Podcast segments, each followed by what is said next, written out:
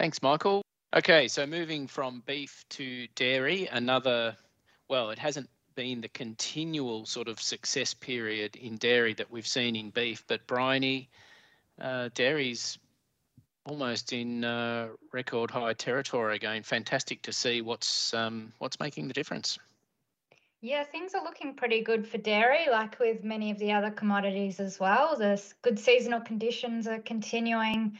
Uh, there's more pasture on the ground for grazing. There's also cheaper feed prices as well. So uh, that's im- improving profitability for farmers. Um, and then, of course, there's the opening farm gate prices, which were up quite considerably this year.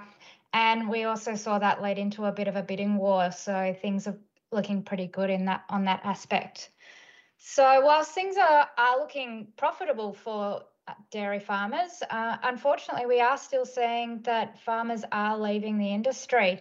And that's got to do with a lot of things, partly because of the demand for property, as Maddie was talking about earlier.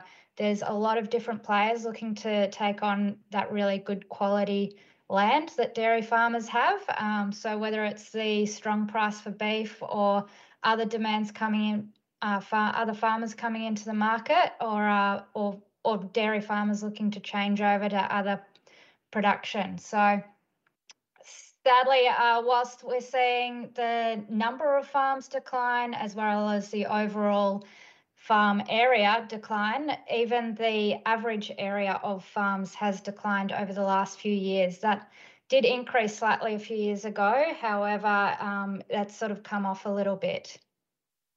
So in terms of total production, if we're in that sort of eight and a half to nine billion litres mark, perhaps on a more sustainable footing, what do you think it means for the outlook for our industry, particularly as we're a much more domestic orientated market than we were uh, ten years ago?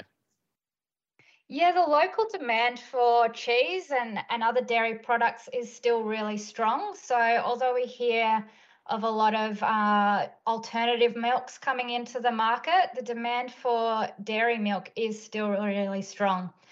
And in some cases it's increased, particularly over this past COVID period. We've seen demand for uh, high-end uh, dairy product, branded cheese, that sort of thing increase. So it's interesting to ha- get an understanding of where that demand's coming from. It's it's people who are looking to connect more with the farmer who's producing those products. It's farm to table. It's uh, possibly just splashing out on a nice cheese platter while they're staying home rather than heading out to dinner. So there's been a real shift in consumer demands in, in the whole dairy aspect. Uh, Bryony, do you think that um, you, you mentioned alternative milks, which is an interesting um, turn of phrase, I guess. Um, I suppose we're talking about products that uh, imitate the um, the look and feel of, of dairy as we've known it. Um, The brand story is an interesting one where people are pursuing brands um, and being and looking to pay premiums for, for product. Maybe that's strongly COVID related. Maybe there's an underlying trend. But uh, do you see competition from non-dairy dairy um, influencing uh, the demand uh, that we're seeing in our industry at the moment? So a lot of the people who are going for the alternative milks are looking uh, at at it being a healthy option. So it's interesting to sort of understand what what healthy means. Is, is it uh, healthier to have plant-based? In some cases, maybe it will be. But in other cases, when you're looking at a dairy farmer, you know exactly where um, on those farm-to-table product lines where the where the product is coming from, as opposed to potentially a really highly processed plant-based product.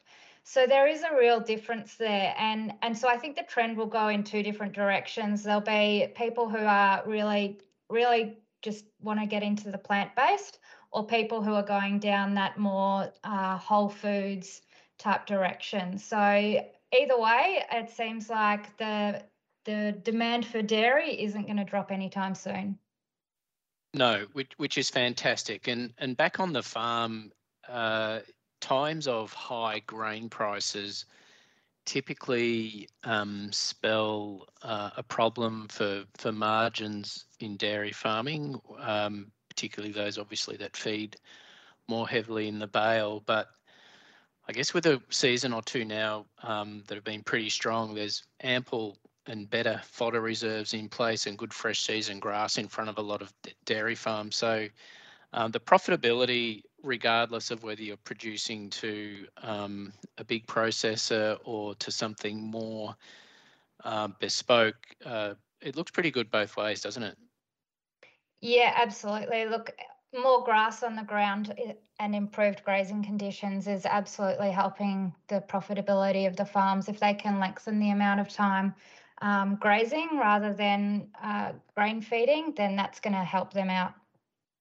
Good to see price and availability of water helping somewhat in there as well. Thanks, Bryony, for the dairy summary.